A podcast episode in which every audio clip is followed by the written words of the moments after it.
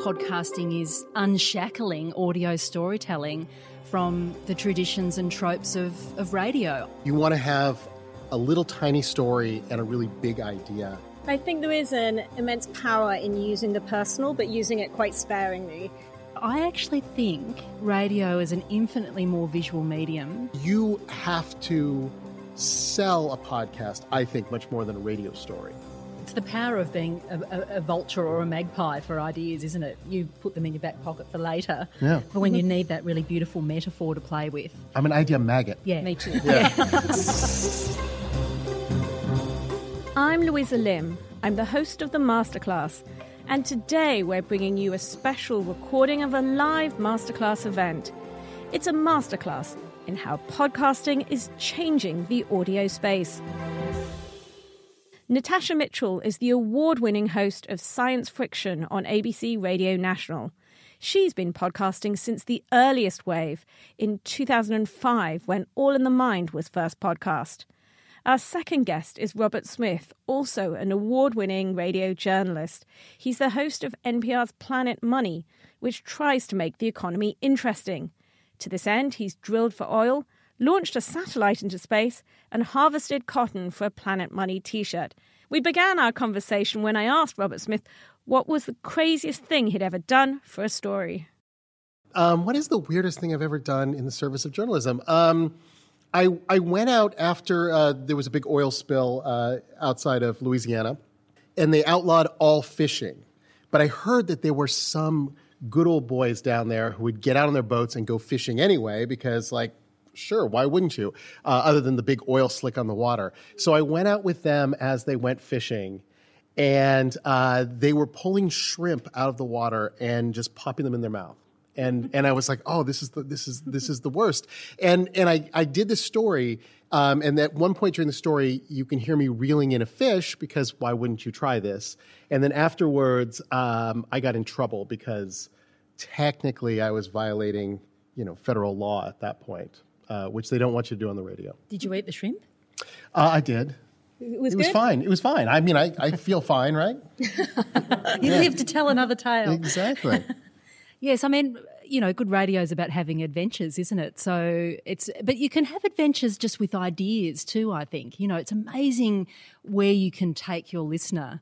Uh, if you're lateral enough. But I suppose in terms of practical adventures, I've done things over the years like um, I don't know, I've recorded brain surgery and uh, another early project as a cadet. I, I remember doing a piece to camera in front of a rotting pig, absolutely seething with maggots. And that was for TV. But I actually think that radio is an infinitely more visual medium. And yeah, the maggots look pretty gross on TV, but imagine finding the words and hearing my. Can you hear them? Do they sound like something? oh, oh, terrible. Oh, and just hearing my reaction, wouldn't that make for better radio than TV? so, how do you do that? The journey, especially when it's not a physical journey, it's a mental journey that you're taking people on, sort of in the service of an idea. How do you even sort of start doing that? Oh, where do you start? Um, with an idea that you want to ferret out with great talent, with great recording opportunities in the world, with great music. Where do I start? Well, I first find people that I, I think can put me in a circumstance or an environment or in a conversation that allows me to explore that idea. That's where I would start you're doing a very similar thing in that you're taking very complicated ideas and really breaking them down in very, very simple ways so that everybody can understand them.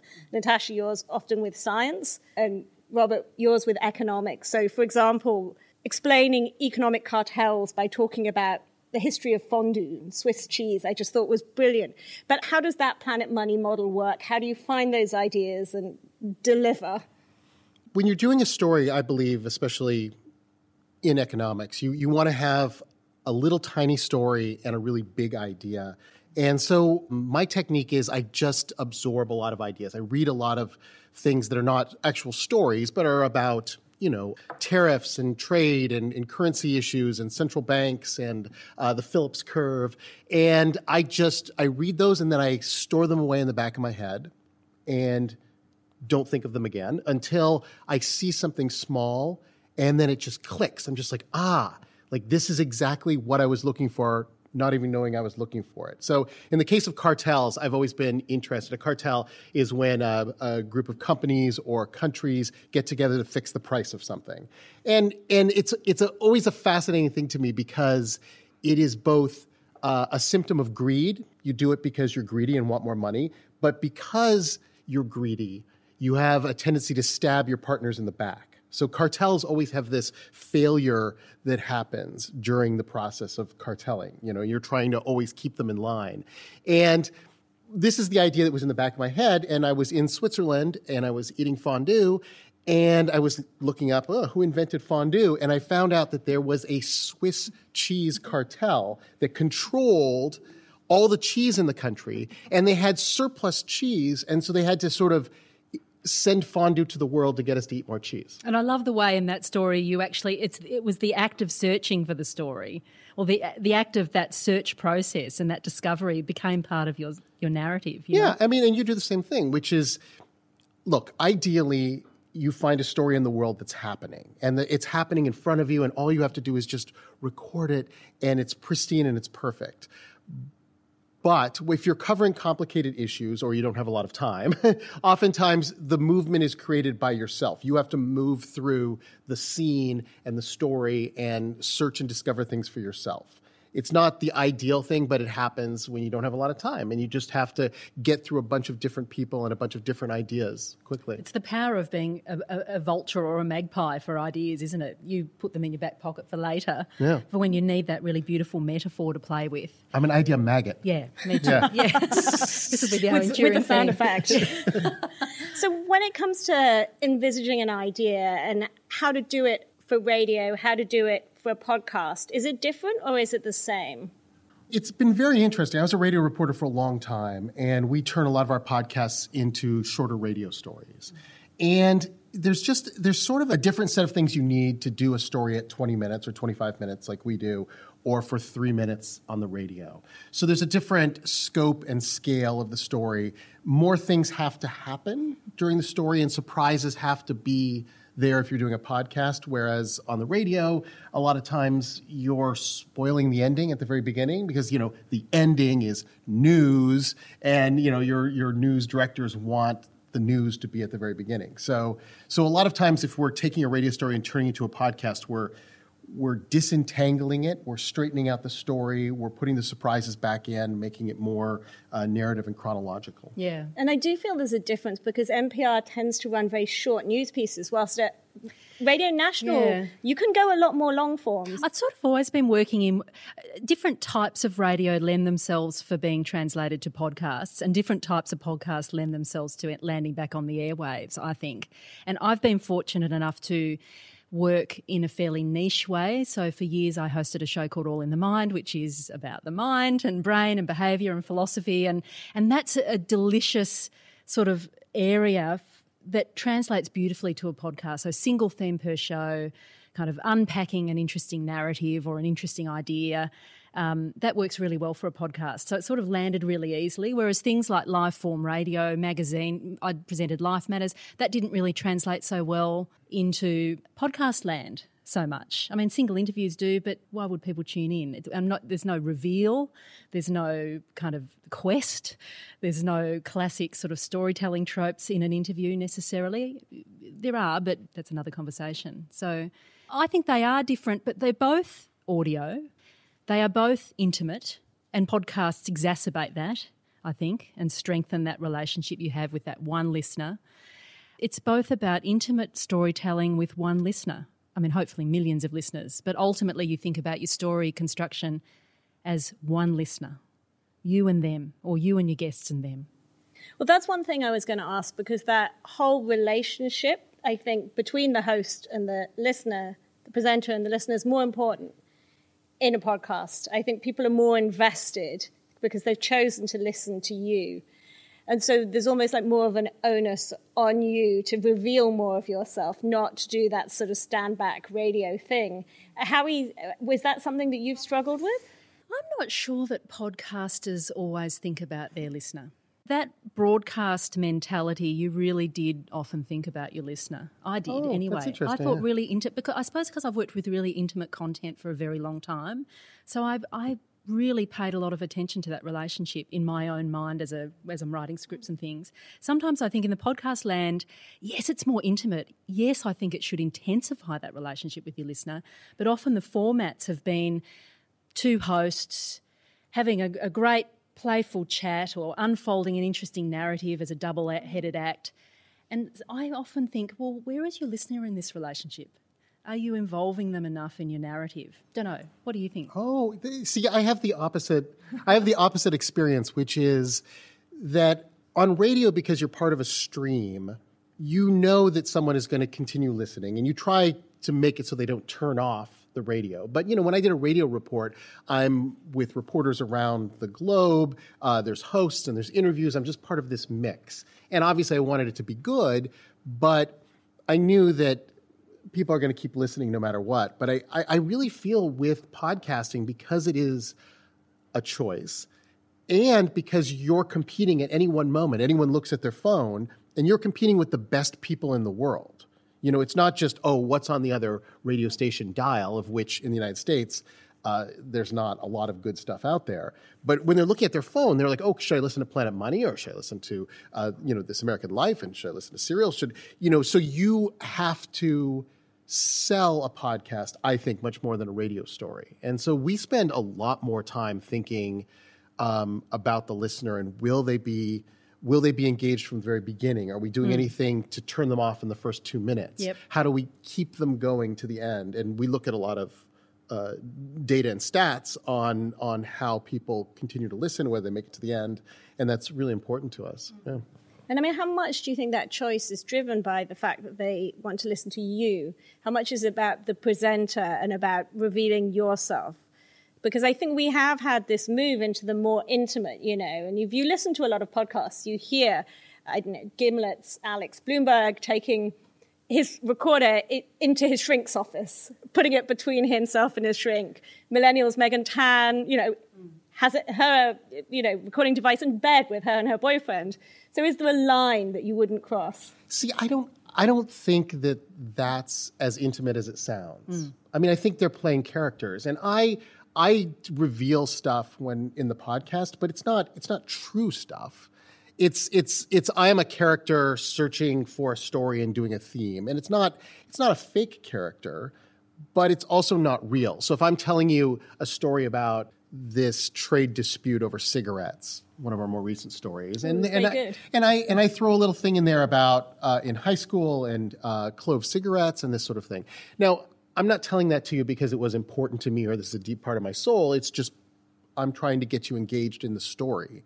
So if, if that makes sense to me, I, I don't feel that I've ever revealed anything, even though I have done embarrassing things on tape. I've you know recorded myself snoring. I have. Um, obviously gotten in trouble and uh, made mistakes and offended people. Like those are human qualities, but they're not they're not me. I don't know. I But isn't isn't authenticity the kind of currency of podcasting? I think the authenticity is about my authentic interest in the story. I mean, I'm asking real questions that I'm I'm really interested in, and when I get excited about something, I'm I'm excited about it, and I'm excited to be in the story and all of this sort of stuff. But I think that's different. I think authenticity is different than here. I want you to know things about my life or. Um, you know, meet my children, or what's my relationship like? You know, uh, and and and it's funny because new podcasters sometimes don't see the difference between those two things. And so the podcast has a lot of like, oh, here's what I ate for dinner, and here's how I got here, and uh, I was having a fight with a friend. And if that's not in the service of the story, I always feel like, oh, they're trying to be podcast personalities, but they're not using it for a reason. I mean, I'll use anything if if I need to use it to get someone to understand economics, but I'm not I'm not doing it because I want to share myself. Yeah, I think I agree. I'm not. It's it is an interesting moment. I think the NPR writing tradition was always much more. You, the reporter inserted themselves in the story more. You did it so beautifully. You maintained over you know over the years that I've listened to All Things Considered and the like. You know, the journalists, the style there, the in house style is much more personal, and the journalist is more embedded in the narrative than we've ever done, I think. And so the podcasting push to be all out confessional has been an interesting transition for uh, Australian audio makers, I think, because there's also a lot of pressure to be confessional in your audio work. And I don't think you should assume that you need to be. You need to be personal and personable. But I much prefer hearing other people's stories myself. And if I just if I can put a little clever twist or a little just engage in some way with my own personal connection to the story, I will, but I'm not massively confessional and I don't force myself to be. I did have my mother on a podcast last year, and that was a first. Um, but then we came to a screaming halt at a key point in the story, and all my colleagues went, why didn't you get why didn't you go further? Tell us all about your family trauma. And i went no i'm not going there. But it was a story on epigenetics and looking at the way in which trauma shapes biology. And it's really contested science but it's fascinating science. And I came to that story because I've always had an interest in that relationship based on my personal experience of these three generations of my family post World War II. So had to put myself in it a little bit, I think, to be genuine in my offering. But I'm interested about the fact that you talk about the kind of Australian radio style as being different from NPR style. I mean, what is the sound, the style of mm. Australian audio today? Well, I think it's changing, and that's a great thing. The theme of today is how podcasting is changing the audio landscape. And I think podcasting is unshackling audio storytelling from the traditions and tropes of, of radio. I love radio. I love Radio National, the network I work for, but it has had a very, you know, a particular in house style. Um, you know, I've evolved as a broadcaster in that environment, but what a beautiful thing that we can kind of let go of some of the traditional sounds and the the compulsion to give an ident and to you know, use a particular theme at the top of the show and, you know, all that sort of stuff that, you know, you're listening to blah, blah, blah. If you say that in a podcast, it sounds all a bit weird because they are. no, and, and we, um, on the podcast, we use first names just because yeah. that's the way people refer to each other. And it's funny that when we move it to the radio, uh, there's someone always giving us a hard time about it, or they're like, "Oh, you have to change all your first names to last names," and everyone's, you know, just because that's the style there. More informal. Yeah. It's uh, good, isn't it? It's yeah, no, I mean, I think it is. And I mean, breaking all of the rules is one of the things you can do. And if it works, it works. And if it doesn't work, it doesn't work. But, um, but yes, on the radio, there is this sense of both trying to sort of maintain this level of respect for the organization. You sort of feel that sometimes that you are always a representative of this force that is bigger than you.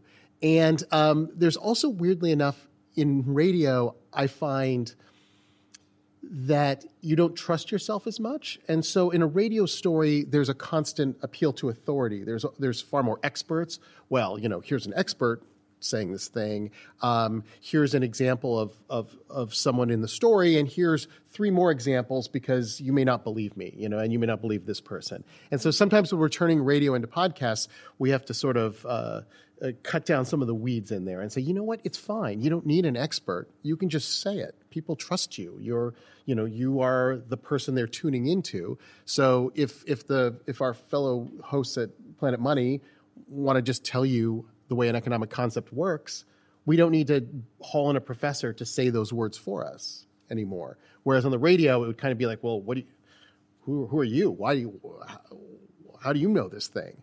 Um, so that's that's been freeing too. Mm. But I mean, that's one of the things that I think both NPR and the ABC face is you have these public broadcasters that are suddenly putting out all these podcasts, and particularly with NPR, you've got super popular ones like Invisibilia, your one, of course, Planet Money. Embedded. Embedded uh, was TED Radio Hour, yeah. And the ch- children's podcast. yes. all kinds of podcasts. And I mean, are they changing the way that NPR does radio, or how do you uh, reconcile, uh, you know, being a public broadcaster with doing these podcasts that are not necessarily running? And there was uh, an interesting shows? debate a couple of years ago where you were all told you couldn't, all the affiliate stations, because it's a different model, weren't allowed to mention podcasts right, because it right. was stripping audience away from the terrestrial stations. Yes, and the stations felt that if we didn't mention the word podcasting, no one would ever discover it, and and they would happily be able to run radio stations forever. Uh, yes, Classic. as an economics reporter, this hurt this hurt my heart. Um, it's it's very it's very interesting because the the radio listening has maintained uh, it's been steady and growing a little bit, even though podcasting is out there. But I, I personally think that NPR has maybe made the exact wrong decision in terms of its radio presence, which is because podcasting is out there and they know it's it's a competition. Our daily news broadcast is getting more live. The pieces are getting shorter. Uh, they're doing more interviews with reporters rather than having reporters do pieces. And I think the thinking there is well, if everyone's listening to, if everyone wants great radio, they're going to listen to podcasts. So what do we have to offer as a network? Oh, shorter, faster, now, you know, in the moment, live, live, live. And, um, and so sometimes the shows seem a little frantic and, and, and short. I, I was hoping that the lesson they take from podcasting is people will listen for 25 minutes or an hour, you know, to a good, compelling story if told correctly.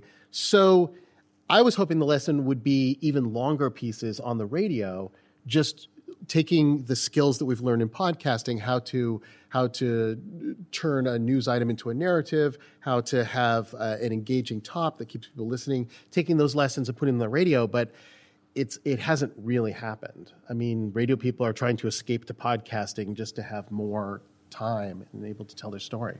And how has the ABC dealt with this? Yeah, it's a, I suppose I'm a strange fish because I've always thought about, I've been thinking about podcasting since 2005 6. So I personally, I, I'm hearing my own style change fairly dramatically at the moment with some success and some total not success because you've got to keep evolving. And I think that what podcasting's done is it's it's brought a different kind of aesthetic to audio storytelling partly because a lot of the big cult podcasts of this era, this wave, have come out of the States. And there's a particular approach and a particular narrative style, and much more sort of intercutting between reporter as narrator and talent. And it used to drive me nuts, reporter starting a question, uh, starting a sentence and then letting the talent finish it. And Oh, I hate that. I, I used to hate it. What am I doing? Doing it. I'm actually doing it now because I feel I've just got to try these things out and see what works and what sounds natural. And some of it sounds really bad, and I know that it's sounding quite twee as I sort of wrestle with this different voice. Because I've also just come off doing, well, not just, but a couple of years ago, four years live daily presenting, which is about as trad as you can get in radio, which was very interesting experience. It kind of deleted everything that I'd taught myself over the 10 years before, which was much more podcast orientated. But I've got this sort of magazine style live daily hosting brain now, and I've got to kind of unpick all that and reinvent the narrative style. And that's a great thing. I think that podcasting has brought a different kind of fashion, style, emphasis. There's a different trend. We could talk forever, but I do want to open it up to the room. I'm sure people have got tons of questions. Joe Chandler from, from the Centre of Advancing Journalism. I'm just wondering a little bit, perhaps provocatively, but listening to you talk about how podcasting has liberated you from some of the sort of constraints of journalism, and I'm sort of thinking about how useful some of those constraints are and integral that they are to journalism. Is podcasting killing the radio journalism? And is it part of the drift into more opinion led or sort of personality led storytelling, which is so beguiling to us as listeners, but it ain't journalism? And I'm wondering whether this is leading us down this lovely in you know sort of slippery slope of, of great content and i often learn things but i'm not learning necessarily the news narrative that I need to learn, and I'm not getting it from the voices and authorities who I might want to hear it from um, in the first instance. Well, that that is a provocative question. There is obviously great journalism happening in podcasting, and some of the best investigative journalism is happening now in podcasting in ways that are both able to go into depth and to be magnetic. But I do I do worry a little bit about the old-fashioned sending a reporter to a place to see it themselves and then to report back what they saw. What Louisa did for her entire career, what I did for, for part of my career. Because with podcasting, the economic model is such that uh, people are often stuck in the studios. Um, they tell a lot of historical stories. They go back to interviewing. They talk to people in terms of books. Uh, it's very expensive to send a reporter to a place. And so I, I sometimes worry when I look out at podcasts, and there are hundreds of thousands of podcasts out there. But in terms of podcasts where somebody leaves the studio and goes to talk to someone who is not like them, um, there are very few that do that on a regular basis. So I, I do worry about that because it's not, um, you know, if you go from one giant news organization that has the money to send people to oh well now we have a thousand used podcasts to have the money to used to have the money. Now we have a thousand podcasts and each each one is a two hosts and a producer and there's no time to to to do the journalism. I i worry you know as i look at my career you know am, are there still going to be people who are willing to send me to watch a rocket launch or to you know eat fondue in switzerland? I don't know But I, I also think there are places that do it really well. Like, for example, the Daily on the New York Times, they do a more personal approach to news, but you still get the news. There. well they have a hundred reporters you know from the new york times out doing that every day That's so true. yeah I mean, they have they have the finance, Yeah, the economic background to do it, but I think they they do deliver the content. So it, I, you know, I don't think it's either or. You can do both and. Yeah, I mean, there's something about the style too. I, I am less into having journos talk to each other on podcasts and co-narrate a story. It actually drives me a bit nuts. Mm-hmm. It's a, it can be a bit. Tw- no offense, Robert, but it can be a bit twee sometimes. I I, I don't. we don't do even know what that word means in the united yeah, states good- uh, kitsch. I don't know.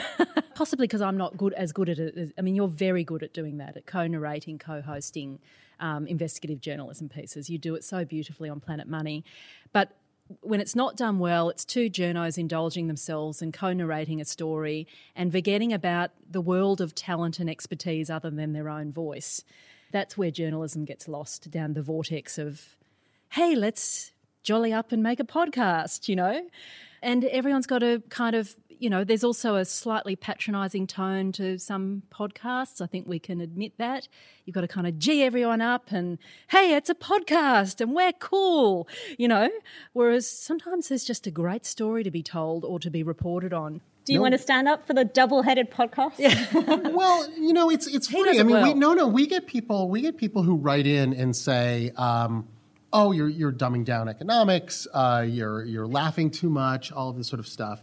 And there are podcasts out there for those people who are just like, "This is two hours of hardcore interviews with economists."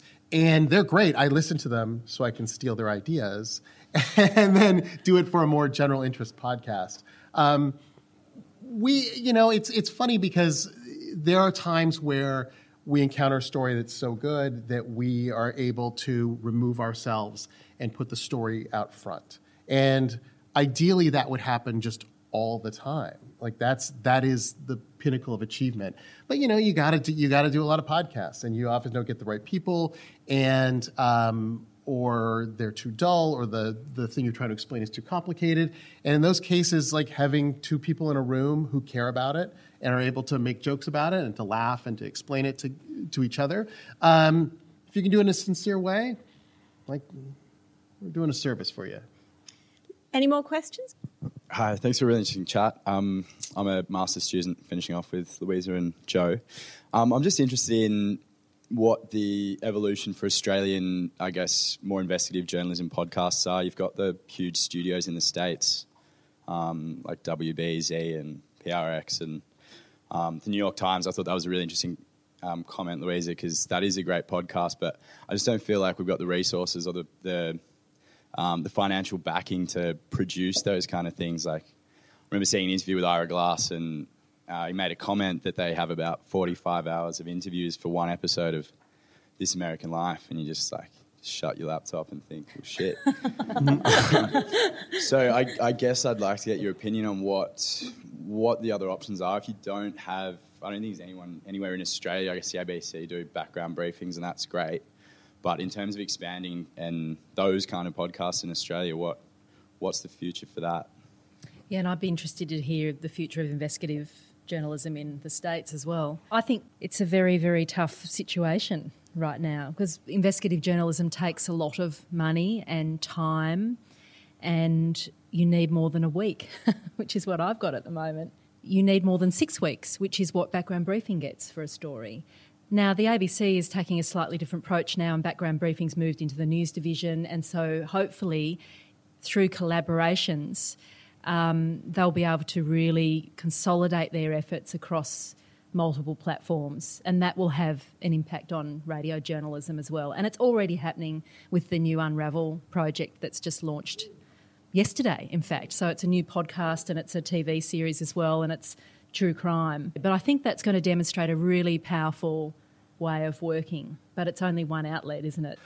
You know what? Uh, we're jealous of this American life. Also, Yeah. 45 hours of tape. It kills Um, me. we can't. that's not all. That's that not all American. Oh, like oh, all Americans. We got we got hours of tape. Um, it's the, the the money for for investigative journalism. It's it's a problem in the United States also, and um, you know, yes, there's some there's some people who are doing it through foundation money, uh, but that can always dry up. Uh, there's a very limited number of advertisers still in podcasting after all of this time, um, and it can be pretty lucrative, but you know, for it's but not sort of six months of investigation lucrative. We just have to find a way to to format everything in uh, true crime. I'm seriously going to steal it. It's just like who killed wage increases in the Yeah. 1970s. the villain is out there somewhere. Today on the show, we hunt him down. Ding, ding, ding, ding. I don't remember the last time I saw wage increases. We'll be listening for that one. I'm not even I dare joking. you. We are I'm not daring you even right joking. now. I am not even joking because they're so successful, right? Each of you should do a true crime one. All right. So, Mia, I think you have a question. I know, I feel a bit serious after all that. My name is Mia Lindgren. I'm at Monash University. Um, thank you so much for a great discussion and for a really good podcast, Louisa. It's really been missing uh, uh, having those kinds of resources of production. Uh, but just picking up on this difference between the US and Australia. So, in terms of podcasting in the US, a lot of that has come from public journalism. So you've got the journalists producing the podcast. A lot of the innovation in Australia has been really uh, done through independent producers. Um, and I guess the main question I have in my head, as a listener, does it matter if a podcast has been produced by a journalist or not? I think it matters, but I but I came up as a journalist, so um, in the United States, I think it's it's it's just quirky in that um, the the we don't have the sort of feature tradition that they have in Europe, or and, and our public broadcasters didn't have a lot of RD radio. So um, Which we do. Yeah. We have until yeah, recently. and so and so we just didn't we just didn't have that. What we had was hundreds of public radio stations and NPR and PRI and all these different organizations that identified as journalists and. Um, and all that meant, and they were covering the news of the day. And so it's just because those were the big popular outlets that were the ones that could also launch and pay for podcasting. And so journalists sort of moved over, and it was easier for us to um, to sort of oh, we can loosen up a bit uh, while still maintaining journalistic standards.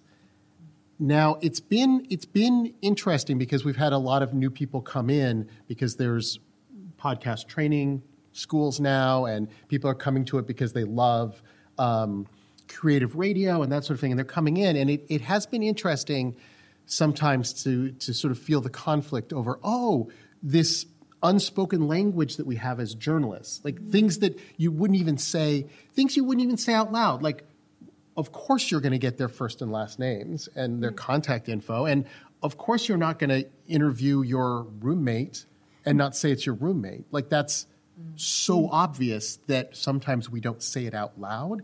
And for people who don't come from that tradition, that they're like, wait, well, I don't understand. You could interview someone across the street, but you can't interview your own roommate. And so you have to sort of say no. You have to be transparent. You have to get these sort of things. Um, and maybe that sometimes makes me seem like the the grumpy old reporter man in the corner when this isn't the way we did it. But um, but it's something that that as as these newsrooms are mixing with creative journalists, like we at least have to figure out the ground rules so we can communicate over it, or just say that is the traditional style, but we're no longer going to do that anymore. Or do you don't talk about traditional styles, but just explain why that fourth estate kind of role is so potent and important, even in the storytelling space that is the podcast land? Because it is vital, isn't it? Especially in this era of Trump and fake news and, you know, half truths and total barneys and, you know, it's, it's it's pretty strange time we're living in. But on the other hand, it doesn't it depend on the podcast that you're presenting? I mean, bunch of sports obsessives. You know, one of our most popular podcasts is a group of um, Melbourne women who are obsessed with AFL football, Australian rules football, and it's just you know. But can art they take sanctum. money? Can they take money from from the teams? But they don't now because they're now on the ABC. yeah. Mm. so that journalistic, you know, tradition counts. But you know, they're a group of women who are writers and artists, etc., various professionals who just are obsessed with football, and they make an awesome podcast. I mean, one of the nice things is that the I think the fundamental rule of journalism ethics is transparency, which is you can do just about anything you want on the radio if you just tell people you're doing it. In podcasting, you can say like, "Oh, listen, uh, here are here are the ethical qualms. Here here is how I got this tape. Here's how it happened. Um, you know everything that I know, and we're not hiding anything. And here it is." So hopefully, Thanks a lot for this evening. Uh, my name is Ben. I'm a soon to be graduate of the master's program here as well. As audio storytellers and journalists, what how do you reconcile the tension between having or between needing to reveal parts of yourself for the sake of the story and then other part other times when as journalists you need to take that step back and maintain a, a distance from your subject. So I find in podcasting, as someone who's producing one, that often negotiating this tension is something that's quite difficult. So I was interested in both of your thoughts on that. It's a good question. Haven't inserted myself in enough stories, clearly. I really haven't. It's a more recent thing, me trying to do that. And I am wrestling with it because I'm also quite intense. I'm very empathetic, compassionate sort of interviewer that seems to be my thing. But I'm also extremely private. yeah, Yeah, so yeah, I- I, I- I it's think funny. it's it's it's all about knowing why you're doing it, Mm. really, um, because the fundamental part of the job is to talk to other people and to Mm. have their stories. So Unless you are doing a podcast like yours, which is by design coming partly from your own experience. Yeah, but people are listening to this because they want things that are universal, you know. So, and the fact, the very fact that you're talking to other people means it's not just a personal essay. So, you know, you just have to figure out which parts only you can tell, and which parts um, are unique to the people you're you're talking to. So, when I use personal stuff, it's usually just to illustrate concepts or things that are universal. Or take the piss out of yourself so that you can Yeah, you know. it's, yeah, it's not. It's it's yeah, you know I I would do this for when I'm illustrating uh, the way savings bonds work. Um, you know, I pulled one out of our safety deposit box and had my young daughter talk about what she wanted to do with the money now versus later. That's personal in some ways. I have my daughter, but it's not personal because it's not it's not about anything. It's about this concept of of savings and interest rates and that sort of thing. But whereas I would never, if I was going into if I was going into a situation where I was talking to um, someone who's poor about uh, various struggles that they had, I wouldn't be like, oh yeah, you know, like when I was at university, I, you know, I, I had to, I had to go on food stamps, or you know, I, like that would be insensitive, and that would also just not help the story at all. And so it's just there are times where I would put myself in, but times where I'm like, no, no, this is. I find other people far more interesting than myself. I think there is an immense power in using the personal, but using it quite sparingly. And so I was never keen on inserting myself in stories. And that, but one story that I did when I was in Beijing for NPR, that literally every single American I knew who lived in, in China had their parents ring them up and say, I just heard Louisa Lim on NPR talking about this, and you have to come home now. because it was about was pollution. about? About pollution. pollution. And my editor had really um, kicked, dragged me kicking and screaming to do a personal story. So I opened with my kids, and they wanted to go out. My son had a football match, and I was checking my pollution monitor, and I was saying, you know, um, we're not going outside today. And, you know, you could hear his disappointment. And I had a guy who came and looked at the pollution levels inside my house. And he found the pollution inside my house was three times this safe level for, um, as set by the WHO. And it was one of the most effective stories that I've ever done. I didn't really want to do it. but- Why not? Now tell me about the kicking and screaming. well, again, it's that journalistic instinct to tell other people's stories, not your own. Um, but it, I have to say, that was the story that I think more people really responded to. And partly it was my children's epic whining and their disappointment, but also the fact that it brought it to a personal level. There were my kids and they were eating Cheerios, and you could, you know, almost hear the listener go, Oh, they eat Cheerios too in, in China. Wow. You know, they're like us and that that was part of the connection. You're going to also need a very good editor. but in all, in all seriousness, like you need somebody who can look you in the eye and say, you know what, these other people's stories are more interesting than yours, or yours is more interesting than the other people's story. Or how can you tell your story differently? Yeah. Have you got a good editor? Does That's anyone really have a good bit. editor? That's the scary bit. It's that peer to peer. You always need someone to listen to your material. Always.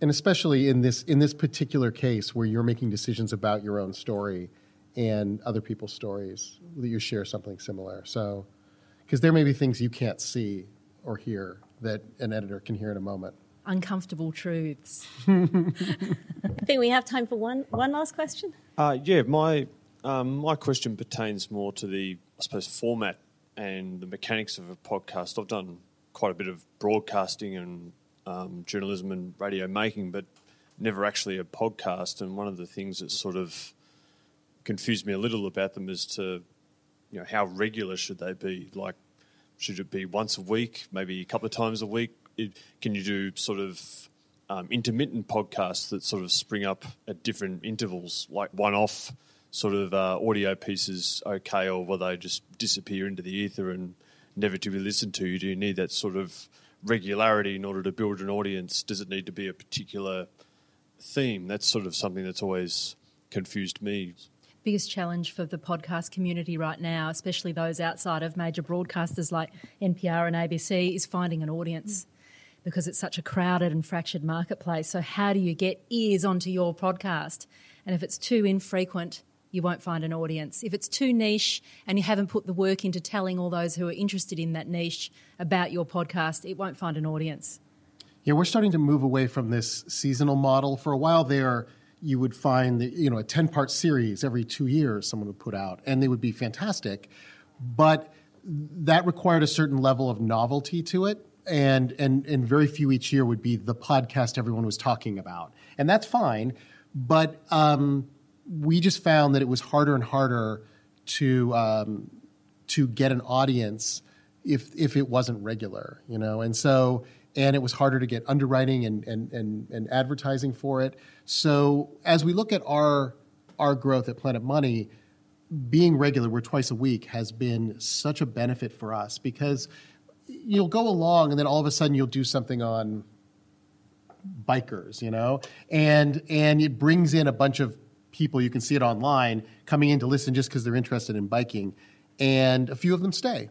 And the next week it's on taxi cabs, and the week after that it's on fondue, and you're bringing in various little bits of audience, and you keep a little bit of that audience each time, and that causes you to grow. When when I've looked at the numbers for some of our limited series that go six, seven, eight episodes, you could see it just starting to grow and then just drop off a cliff. You know, even if it's evergreen material you could listen to any time, the attention span is very short. Who came in for the fondue afresh? the fondue. The cheese board. The the Swiss. It's a great story. The Swiss, uh, our Swiss listenership went way up. I don't know. It's just That's great. you know the, the funny thing is is is we're trying different styles and different topics, uh, within the rough rubric of economics. And so, you know, you'll do a funny episode and people uh, think, oh, I love this. Like, uh, you know, Planet Money's funny. And then we'll do a more serious episode. And people are like, oh, I love that. And, you know, hopefully you're mixing it up enough that they're always hoping that the next one is the kind they like. Hmm. It's really hard to get an audience. I mean, I Super I, tough. I would have thought that you know, yeah, it's very interesting. You know, I hosted All in the Mind for ten years. It it was a it got massive stats for the ABC, and it still does. And it's really hard to connect with a new audience. I mean, Life Matters was one of its top the top podcasts too. Now I've landed with this new show, and it is hard. It was seasonal last year. It was very hard to get an audience. We didn't have a lot of marketing push. I just sort of assumed that people would find me you know, because I know I had such a dedicated kind of community of listeners for All in the Mind. They don't, they won't. So it's like I'm sort of swimming in the big pool again, and it's a very interesting place to be. I'm actually quite enjoying the, the challenge, and it's also extremely humbling that you're only as good as your last program in a way, and you can't assume that a history of great podcasts is going to get you a new audience necessarily. So that's a really interesting, and that is- sobering story. And that's interesting because when you're part of the radio stream, yes, uh, programs have ratings to them, but they didn't vary very much at NPR. And individual stories, you couldn't tell how many people listened to the story. And it is it is a harsh truth to see the number of downloads for each and every episode. And we actually now have minute by minute listening stats for podcasts, so you can see listeners go away when you start to do math or something like that or or when the topic changes.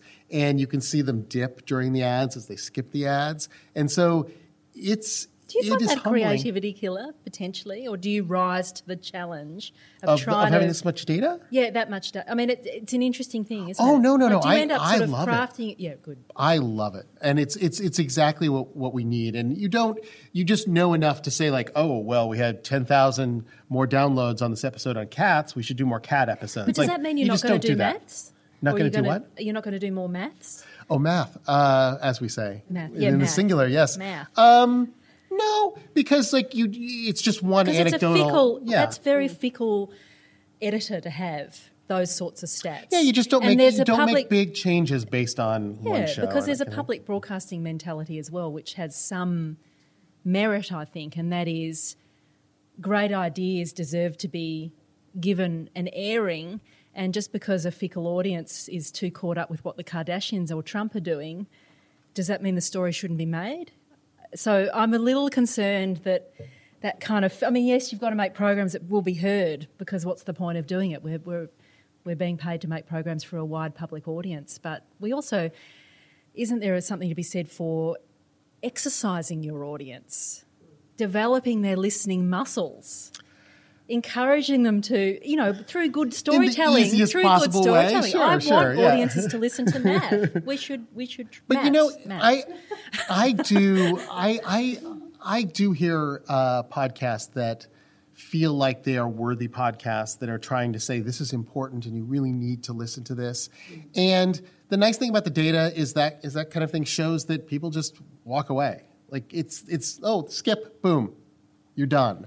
And so And that's a very interesting time right now. yeah. What does it mean for what stories don't get told? Well- Who's making the decision about what stories don't get reported on? I mean, because of a very particular yeah. Western listening lens right now that's driving the podcast market. But I don't think anyone, I mean, no one at NPR and no one I know in other podcasters are, are using this to pick topics or the type of people they interview because they're smarter than that. Um, but I do think you can use this for storytelling styles. And you could say, for, for instance, when we got our early sets of data, we found uh, this is very interesting. Our data person said, um, Oh, Robert, we're concerned about Planet Money because you don't start off saying who you are or introduce the program or have or have theme music. We just start in, we just start telling the story. And then they looked at the data and they found that that was actually holding people more than our podcast that had the dun, dun, dun, dun, dun, dun, dun, hey everybody, this is like this is our so and so and like two or three minutes of of just chatting and like let's get ready, what's the topic today kind of thing. That was losing more listeners than a straight let's just get to business. So It's great. that's Data that, talks. that's that's really good to know. Yeah. yeah. And that is the secret, isn't it? serving your broccoli but disguising it as something more appetizing for your listener without being patronising. Without being patronising. We have to stop because of time, but thank you all so much for coming. Thank you to our amazing guests, Natasha Mitchell and Robert Smith, and thank you all for coming. Thanks. Yeah. That was fun. Oh, yeah, that